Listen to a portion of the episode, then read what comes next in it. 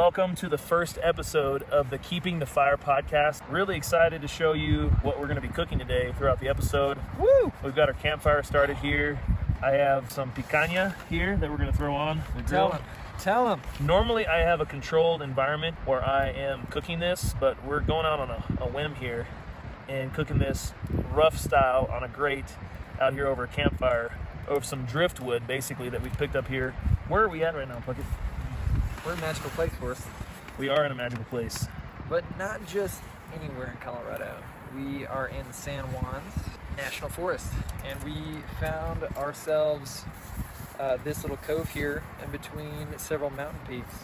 It's kind of a sanctuary for us. Beautiful place. We basically just kind of pointed to a spot that we thought looked cool that was surrounded by mountains.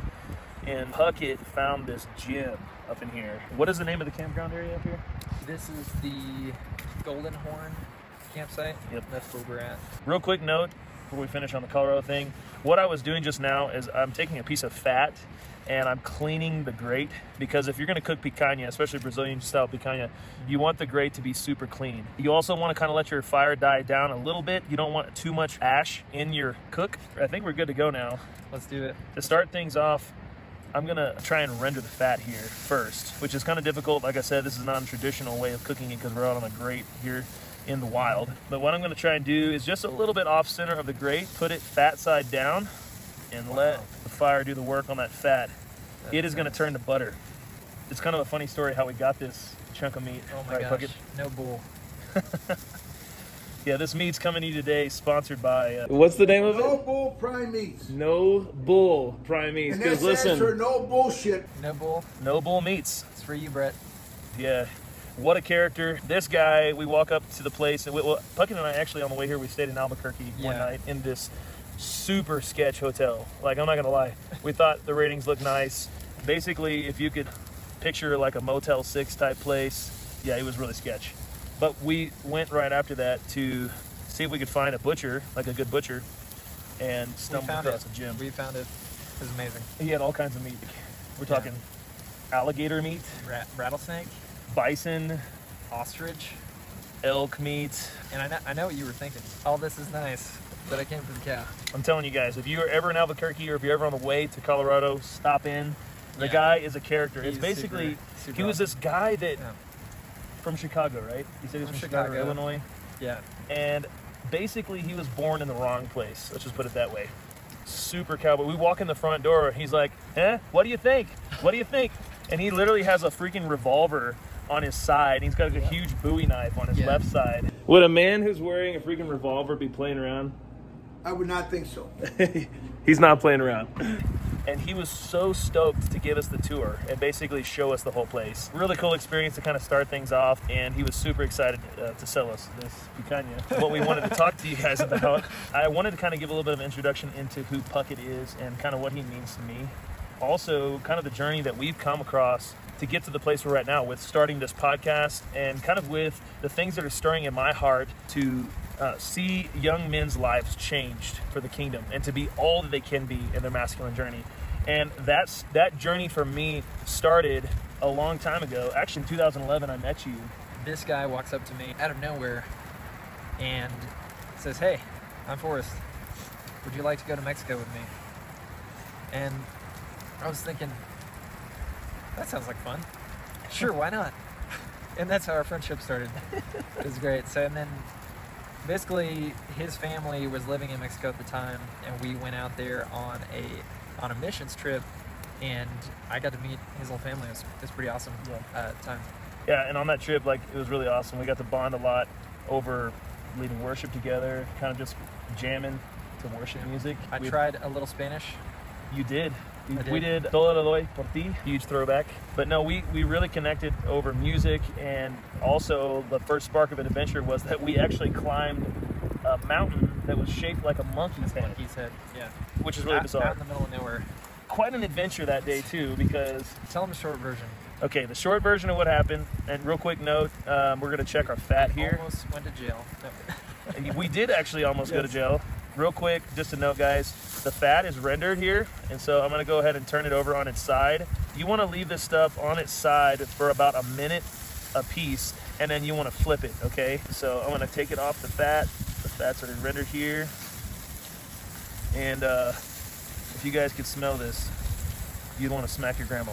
Don't bring Not your grandma to this barbecue. That's right. To continue the story, we actually had a bus in Mexico. It was it was ugly. It was a tiny school bus. Yes. Let's just say we caught all the wrong kinds of attention in this bus because we were living in a place that was more secure. They had, and it was like more middle class families, and um, because someone had really been super generous to donate a house that we could have as a mission base to bring missionaries to, we're staying there. But all these people are like, oh, this this bus looks horrendous, and it said Pentecostal Power God on the side of the bus. It was So, terrible. so what happened to the bus? the bus broke down Of in course. this mountain town that we were Yes, in in. Guayapan, and we had to transfer to my friend's red pickup truck.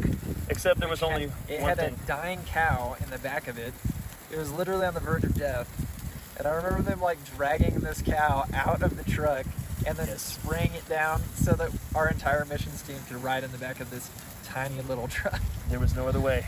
The Oh. mission had to go on. It had to go on. Anyways, on the way there, we got pulled over by the policia Oh yeah. and they, they wanted to bring us in.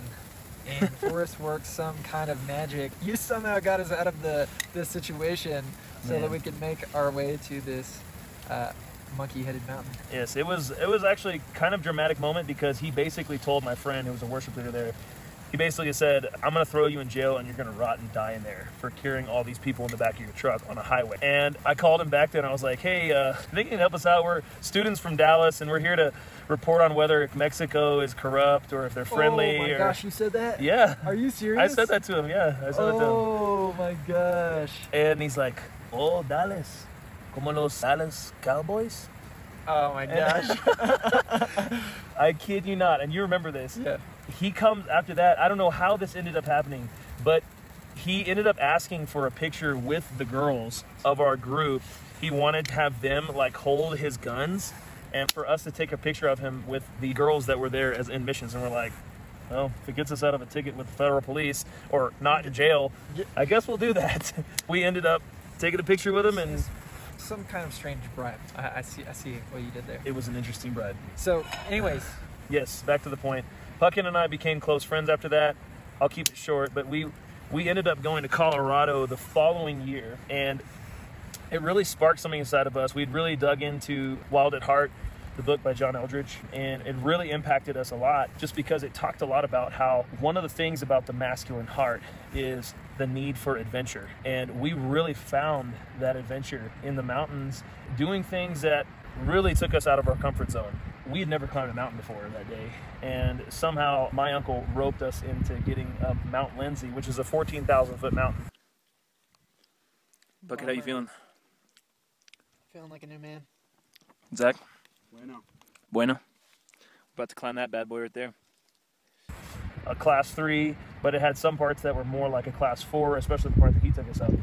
And I think you can speak for, it, but I think we walked away from that experience much more confident men after we had conquered something and been a part of an adventure that was a little bit bigger than ourselves and something bigger than what we thought we were capable of, of achieving. So I think we realized the potential and the need to go in search of what made the masculine heart come alive. It's been a seven-year process. We've done a lot of worship leading. We've done a lot of a lot of long discussions about the heart of a priest. We've taught in our church. We taught in our worship teams about the priesthood, and I feel like it's taken another step more specifically into something that's feel is a super super important topic today is the masculine heart Yeah. because culture today Yeah.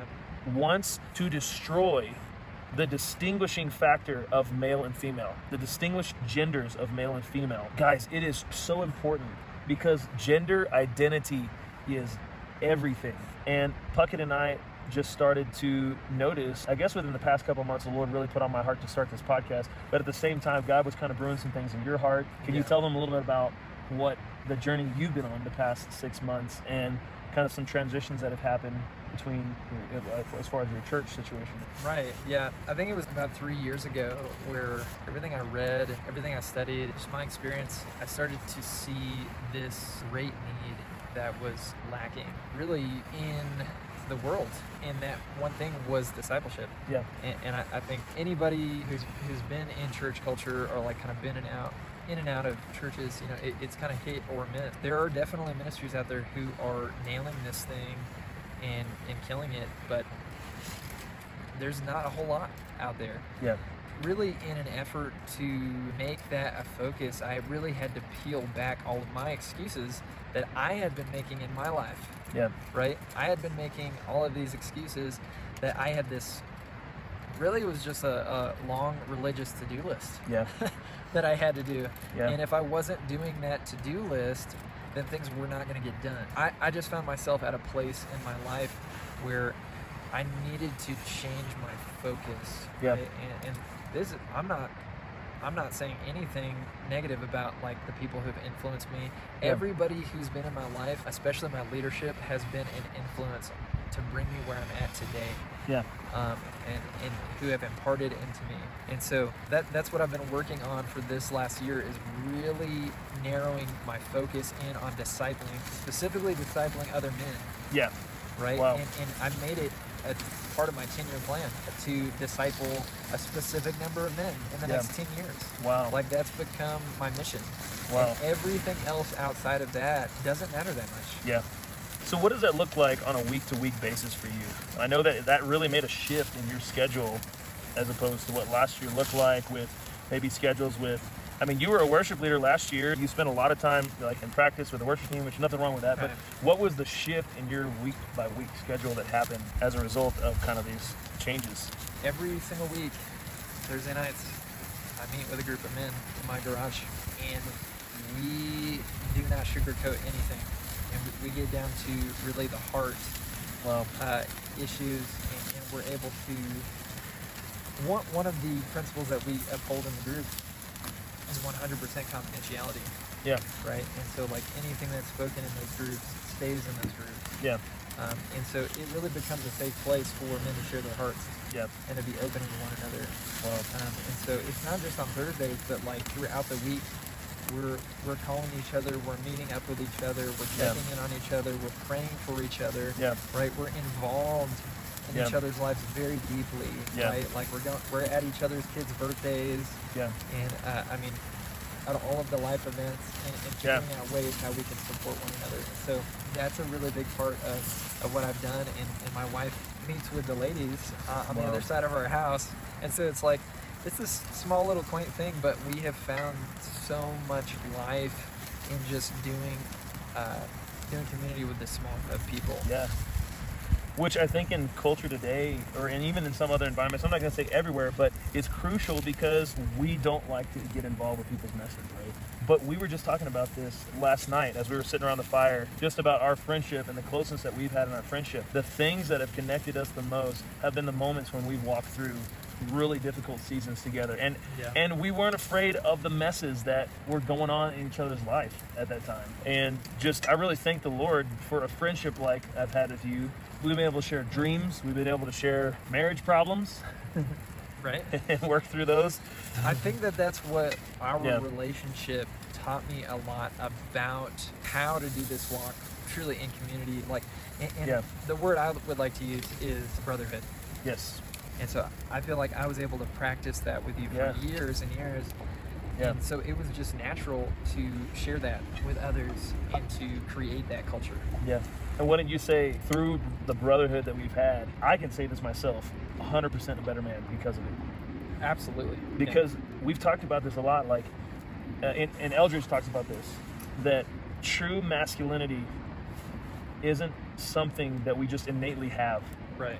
we can be a man by gender but true authentic masculinity is something that is bestowed either by our father in heaven Yeah. or by our brothers on Yeah. earth and that comes because men operate through affirmation and so that brotherhood concept was something that kind of sparked Puckett and I in the past couple of months, really in the direction of discipling men and, and also my heart in starting this podcast.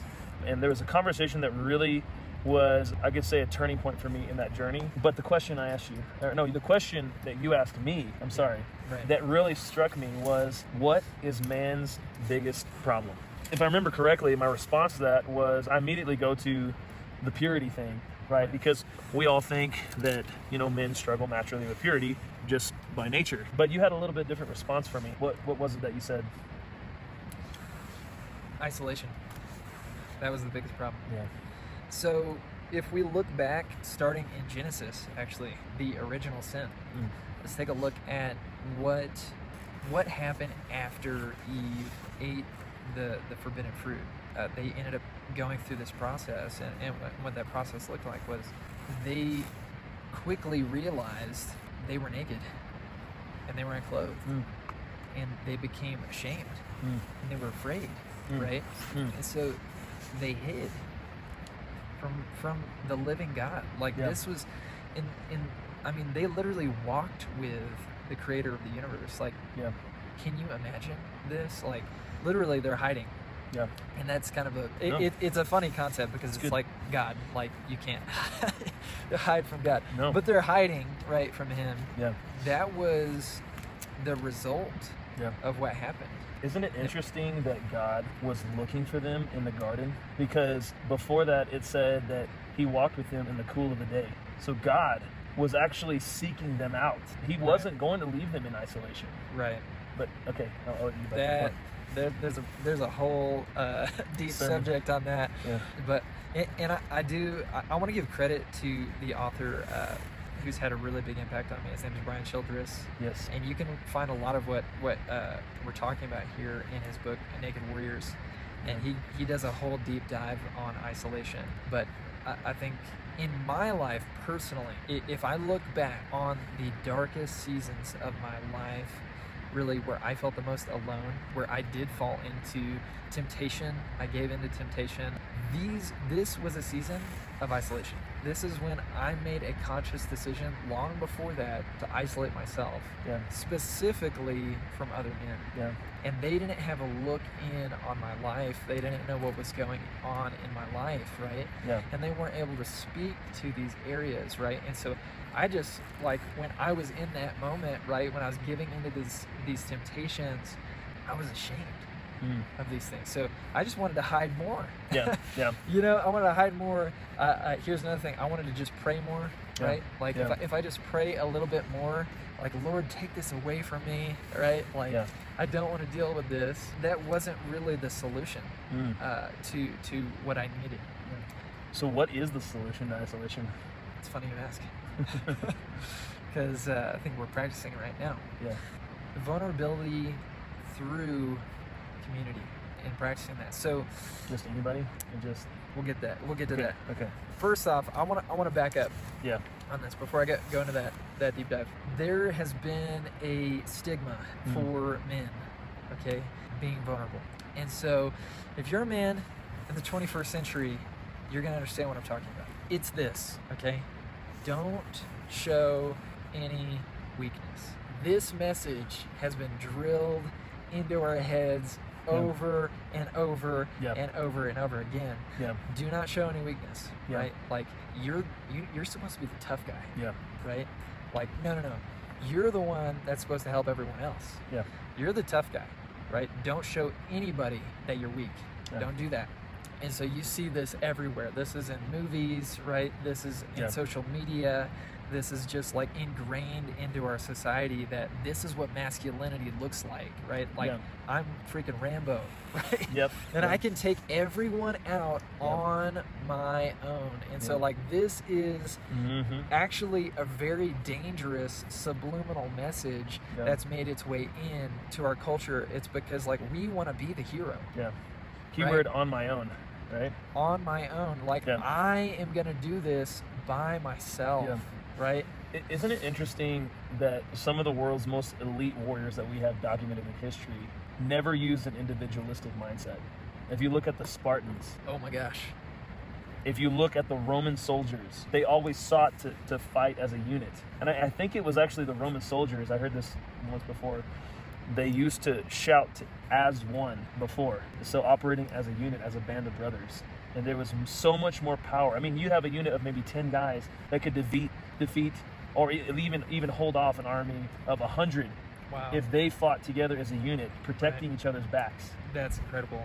And, and I- I think if there's a message that I want people to hear, it's that you can't do it alone.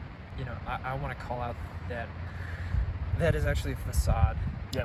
uh, that we've been sold all of our lives, right? That in and of yourself, you have the ability, right, to overcome uh, your financial struggles, right? Your mental struggles, right? Your Yeah. marriage problems, Your pornography problem?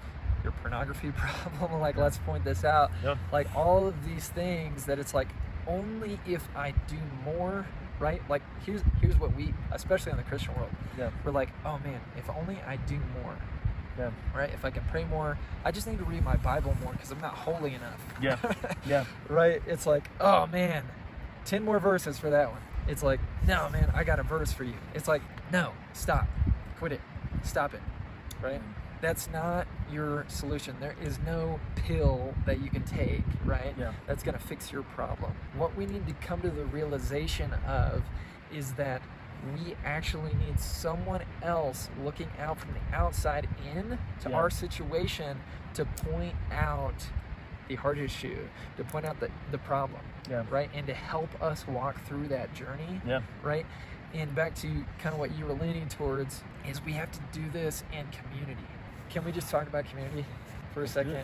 Because I think community has been misconstrued as well. This this term, this definition of what community looks like. You made a really good point about the taboo, it being taboo to bring yourself out of isolation and to be vulnerable about what's going on in your heart as a man. Actually, that question question was raised recently in a meeting that we had with a group of guys. Because similar to you, I've started a group. We've, we're meeting every two weeks on, sat- on Saturday mornings for brunch, and uh, we also have a monthly meeting we do in the evenings. But we just sit around the table and we just get vulnerable with each other about what's going on. And some of the guys talk about the fact that they deal with pornography, masturbation, and lust. Some of the guys shared that they struggled with anger issues. One of the guys that I talked to, he was very new to that culture, to the culture of being vulnerable, to a culture of kind of like coming together and allowing other men to speak into your life and affirm in your life and to really stoke the fire for you to get back on track and be responsible as a man. And so he, he kind of shared, he's like, man, it's like my whole life I've thought of this concept of opening up just as like not manly at all. Ultimately, my response to him was the most manly thing that you can do is to bring yourself out of isolation and into the company of other good Christian men that you can be vulnerable with and bring the sin that's in your life, Yeah. bring the pain that's in your life, bring the wounds that are in your life into the light. Because those things, it's very, very, I'm not going to say it's impossible, but it's very difficult to cut them out of your life and to get healing in your life unless you expose them and you bring them into the light. And That's good. You've seen this, I've seen this. But when you get a group of men together like that and you sit down and you set the precedent before them, Yeah. we're here to sharpen each other. And this is a safe place, like you talked about. Safe environment. It's the right people, not the wrong people. I could go into that. Right. Make sure that it's good community, good, strong Christian men that you can trust. Your legacy is on the line as a man. Your future generations are on the line. Get into good community, and that leads to your point on community. It's not taboo. It's the manliest thing you can do. That's good. Yeah, and I just uh, want to echo that just by saying, like, really the only way for us to overcome, you know, the challenges in our life is through being vulnerable with these other men. That's a challenge for us because it, it rubs against kind of like our nature and what Oh, yeah. we've been taught our whole lives. I really truly believe, like, what I've read and I've seen and experienced in my life to do the Christian walk in context. It's done in community. So we see this everywhere. First off, we see that uh, Jesus modeled this perfectly for Yeah. us in his life, in his ministry, right? Um, he preached to thousands, right? You see that moment. You, Yeah. you have these mountaintop experiences where he's preaching to the thousands. Yeah. Uh, miracles are happening. People are getting saved. He's walking through the towns, like crazy stuff, right? Yeah. what was he doing 90% of his time? Like outside of these mountaintop moments, he spent that time with 12 men, very intentional with these guys. Not 15 men, Uh, 15 men, no, 12.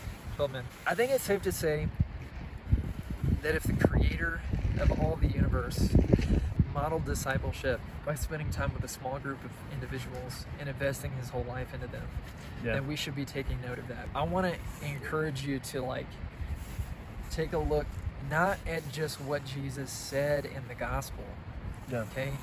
But look at what he didn't say.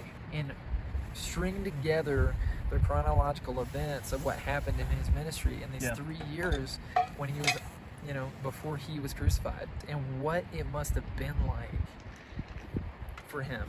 And think about these moments because truly, he spent all of his time with these guys. He spent every waking moment pouring into these 12 individuals. Yeah. And not just the 12, but we see a few within the 12 Yeah. that were even closer to him. Yeah. That's right? true. Like the Peters the inner circle. and the Johns, right? That were super close, Yeah. right? And that just knew him even more intimately Yeah. than everyone else. I feel like you're staring at this meat you really want to take a bite out of it. So Yes, it's Let's take- distracting me. I can. let's take I'm, a I'm listening to what you're saying. It's distracting me. Let's First take a question moment. for you: Do you like rare or do you like medium rare? Because I cooked that one rare and this one's medium. I like medium. Okay, I'm gonna swap you. All right. But first, I'm gonna share them real quick. I'll swap you. Yeah. So the cutting process on picanha. If you watch the first video that I put uh, on the preparation, whenever we cut the steaks, uh, I showed you how to look for the grain of meat and how to cut the steaks so that it runs with the grain. Well, whenever you do the final cut on a picanha piece after it's rested for a little bit, we may have let it rest just a little bit too long. It's still it's still hot, but you could you could go ahead and cut it a little bit sooner than we did. But you're going to want to cut against the grain of meat, and you can see here the grain runs this way. If you cut against the grain, you're going to have a much more tender bite. I need to stoke the fire a little bit here. It's getting chilly. What are we uh, sipping on right now? No to, way. to, I, I can't even pronounce it, brother. it's like Ardbeg, something like that. I can't pronounce it. Scotch whiskey. Literally like the most expensive bottle. It is that is you- probably yes. I love Scotch whiskey. I like bourbon too, but this one is phenomenal. And one thing I like about it is it has a really it has a nice smoky finish. I love that they heavily smoked it with the peat moss there.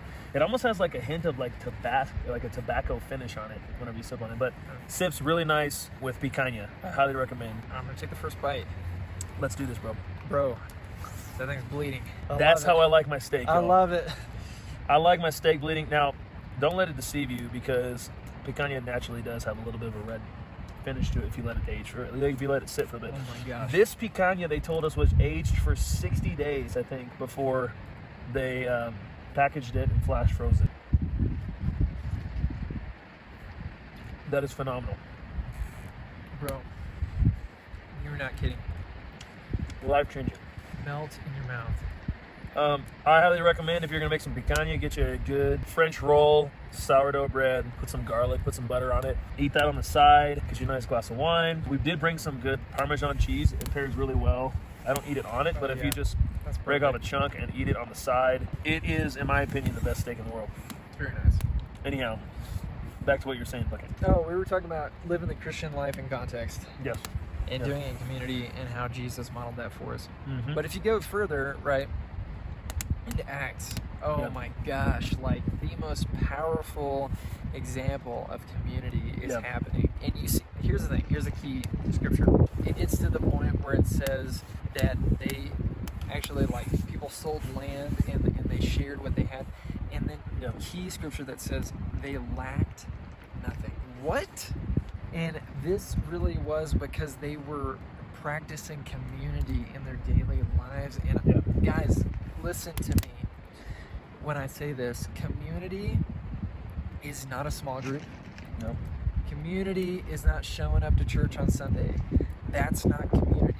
Yeah. All right, you can connect with people in these environments, right? But community goes so much deeper than that. Community is when I'm actually looking out for you and I know intimately what's happening in your life and I'm concerned and I'm here to actually meet those needs Yep. for you and lift you up, pray for you and, and be here Yeah. right? That is real community, and that cannot happen on an hour in an hour's time every week. It's just not possible. We need something more. And so, to the point that we kept pointing out was, I want to be careful with this too because you can't do community with everybody, and this is the hard part. You only do community with those that you deeply trust with your life. Jesus put it this way. He said, uh, true love is this that one would lay down his life for his brother if you if you don't think that somewhere in the back of this person's mind that they would lay down their life for you Yeah. right or they would sacrifice something for you and Yeah. give up their own well-being for you, that might not be true community. Yeah. Because they might not be actually invested in your interest. Yeah. They might be in it for their own interests, right? Yeah. And what they can get out of you. And have, has anybody listening ever been in those relationships where every time you feel like they suck the the breath out of you, the life out of you, Yes. you're like, oh man, I need to take a break. guys, it is not easy to find good community. It requires vulnerability, it requires risk, um, and it requires you really asking the Lord to reveal that to you. But I I believe that that is part of His design for us as Christians Right. is community, and I believe that He won't leave you lonely. He won't leave you in isolation if you start seeking it with your whole heart. If you start seeking out authentic community Right. around you, the Lord will bring that to you. Because I'm telling you. wh- there was a season of my life when I realized I was in college. I had to, I, after I finished CFNI, I moved back to my parents' house to kind of save some money while I was going to DBU because DBU was really pricey at the time. I realized I didn't have community, and I needed community. And I started actively searching for community, and ended up moving to Dallas. And ev I noticed that every season of my life where I set my heart to pursue community, the Lord answered that prayer and He brought it. So I really want to encourage you guys out there who haven't found it yet. I know it's scary. I know it's scary to be vulnerable with people, but amongst the right people, C.S. Lewis had a great quote on vulnerability. Oh, and Oh, tell him. Man, I wish I could quote the whole thing. I will put it in the description. But basically, he says to love, and in this context, community, to love is to get your heart broken. But he also says, on the contrary, to shut yourself off from the world and to cut out every opportunity of risk of getting your heart broken puts you in a dark, cold cave prison where your heart stays completely unchanged. And that is the worst place we could possibly be, is unchanged Right. and where we have always been. Right. Um, and, and we can't Yeah. actually grow Yeah. as individuals unless we have others around us spurring us on and refining us. I think some of the best relationships I've been in in my life were ones that were completely like people that were completely opposite personalities for me. It's a, it's tempting to be like, man, I don't really relate to you. I don't have anything in common with you. Right? This isn't working out. yeah. But um, if you stick it out, right, and, and, and you see the Christ in them, one of the things I tell my guys all the time is you need to see each other in spirit. If you can look past the surface level that you see in front of this individual, and you can see what God is saying about this individual, that allows you to step beyond kind of our social norms and things like that that we get stuck in all of the time. And we get caught up in, and we can call out the identity this other individual. Which, along with that, I think it's so important in, in authentic community. It depends on your background. If you've been raised in a kind of a religious background, I, I was in the Southern Baptist Church a lot. I also spent some time in more charismatic churches. Obviously, I went to CFNI, a more charismatic background. But the traditional mindset is this overarching condemnation that's been Yeah. uh, when it comes to bringing sin forward. Man, I'm telling you guys, like when you when you stop being afraid of people's messes in your life, and when you realize that as a Christian, as a man of God, or if you're not a Christian yet, I want to kind of share a little bit about when you realize that you have the Spirit of God in you, or that you can have the Spirit of God in you. The messes of the world don't scare you Right. because your response to that, if you're being led by the Holy Spirit, will be led by the Holy Spirit and empowered. So if somebody tells you that they're struggling with pornography, you're not like, ooh. Or if somebody tells you that they're struggling with homosexuality, they're, they're that they're struggling with same-sex attraction, you don't run away as a man from that.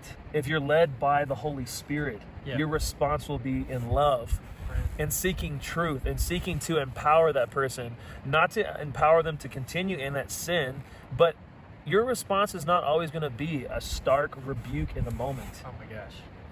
which is what we're tempted to do in many cases. But We aren't. That's if Yeah. we see each other in the flesh.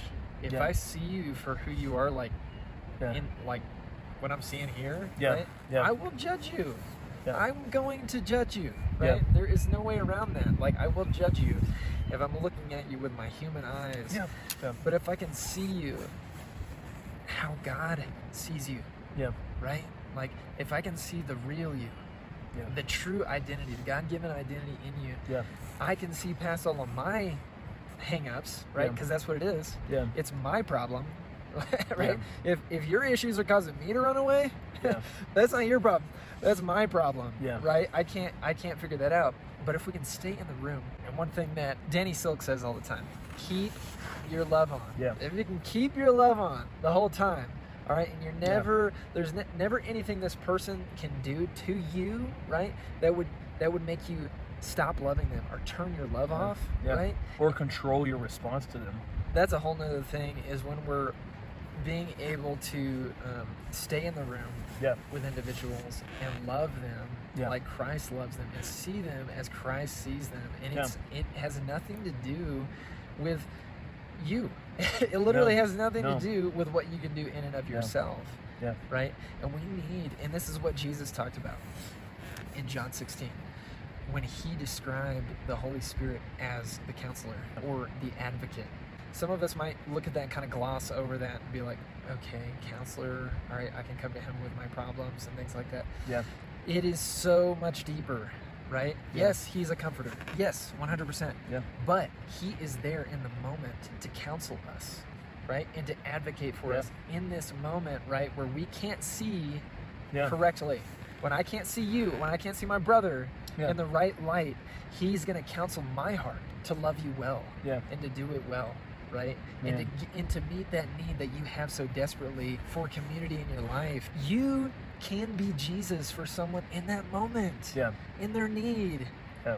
You can be Jesus for them. those in the in the type of community setting that we're talking about what you're referencing right now in this moments of counsel does that happen whenever you have an agenda for what you want to talk about in that in those moments of community Oh my gosh, dude. You went deep on that one. No, it doesn't. And this is going to be a hard pill for some listen, listeners to catch. especially you structured listeners who have a game plan for everything It's going to be tough because sometimes, you know, yes, we need to give ourselves the pep talk, you know, and Yeah. we need to think through these scenarios to kind of help ourselves. Like, yeah sure, structure's not bad it's not bad in Yeah. walking on that path, but what it could do, it could be very dangerous because we could start to see the outcome that we want for the individual Yep. versus God's outcome for the individual. Yep. Right, and then this is where it gets. You know, there's a fine line here. There Yeah. really is. Yeah. And if you're imposing expectations on someone else, yeah and you're expecting them to fit inside that box, yeah sorry, folks, Yeah. not going to happen. yeah And they're going to be disappointed. yeah They will be disappointed, and that's how hurt happens. And that's Yeah. that's where these bad situations happen when somebody opens up to you and they're like, "Oh, I think you just need to do X, Y, Z, and that's going to Yeah. fix all your problems." How do you think that makes that person feel? yeah Right? Like, no. yeah You need to listen. Listen to the heart of God for this individual. And I can guarantee you it's going to be very different from what you expected for Yep. them. oh yeah It will be. Oh yeah. No, that's Yeah. so good, man. That's so good. I think one of the things that has impacted me the most is this concept of well, the past couple times that we have done the men's meetings. I thought in my heart that I that I wanted to share on something specifically. It could be anxiety, it could be Yeah. anger uh, at the beginning, and not to say that it's not to say that those topics didn't come up, but in the meeting, I walked in this. I felt like the Holy Spirit was saying, "Let me lead, let me Wow. take over, and, and let me run the agenda of the meeting." So there's still structure. You don't want to run for five hours and, and not allow everybody to speak for one individual, but let them open up and bring to light. Let you open up, bring to light what's going on here, right? Brian talked about this in his book. It's all centered around what's flowing from the, heart, heart. the well The heart, of your yeah. life. So much power. I'm telling you guys, I've never seen a group of guys motivated like this to just get around a table and talk. Usually, us as guys are motivated to get out and do stuff like this, right? Yeah, right. And this this is how guys connect. I mean, we connect over doing things like I did- literally Friday I just got done shooting in a, a, a trap or a skeet tournament. Congratulations on winning, Thank you. by the way. Thank you. Thank you. That was yeah the best day of shooting in my life. It's awesome. Um, but but most guys connect that way, right? right. But bro, I, I realized that when you set the precedent that we're not here to talk about how much money we make. Right. We're not here to talk about um, you know, how successful we are, Right. what new car we got, right. you know, which is common. You know, I got this truck, you know, I got it jacked up. Here's the engine I got in it. Level. And we like to brag about it, which is not bad. I mean, we say it's surface level. It's not necessarily bad to talk about those things. I like to talk about meat, right? I like Amen. about smoking meat. Amen. Um, but it amazes me the power that happens to change someone's life whenever you gather and you set the precedent that we're here to sharpen each other. We're here to open up and we're here to be vulnerable and to expose the things in our life that are unhealthy, the sin in our life Yeah. that's unhealthy. And we're here to um, talk about what we've done to overcome. We spent 30 minutes, one guy talking about how he overcame uh, Yeah. lust, and it was life changing for the guy that heard it in the last Right. meeting. Um, right. so, yeah, um, Man, can I just say yeah. that I am excited to do community with you. Thank you, brother. I know we're I know we're running out of time. I know we got to close pretty soon. But something that really impacted me last night is we were talking about the moments of change that we experienced in the last ten years. We know we know each other for ten years now. Um, and if you're if you're looking for change um, to break out of the isolation, um, I want to encourage you with this.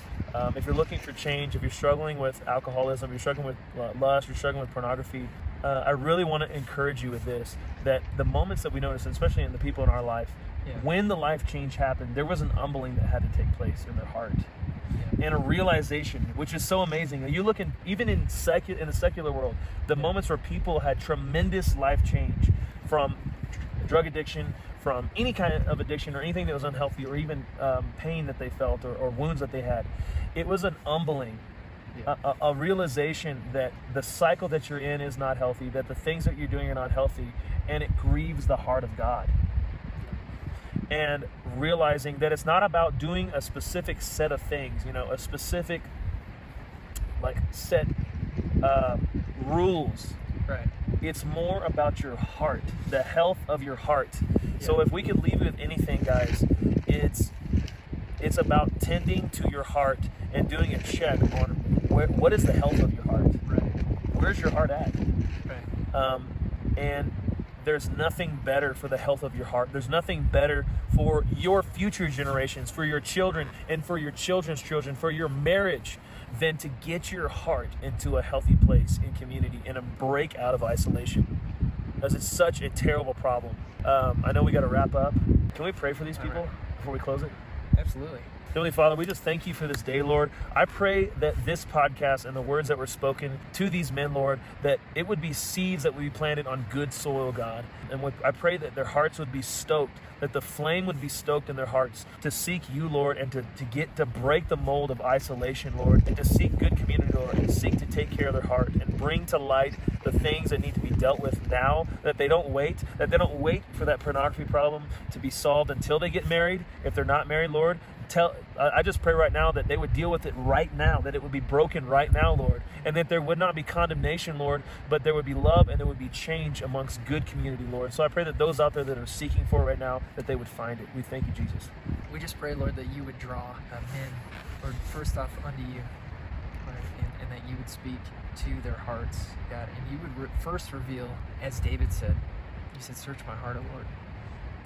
God, you would reveal, God, these these areas of, of our hearts, Lord, that we have tried to hide from you. At the same time, you would bring other men into their lives to speak truth and love, Lord, truth and love, God, and that you would surround these men, God, with men they, they can trust with their lives, and men that, they, that would lay down their lives for one another, God, and model this love in such a supernatural way to one another. In Jesus' name.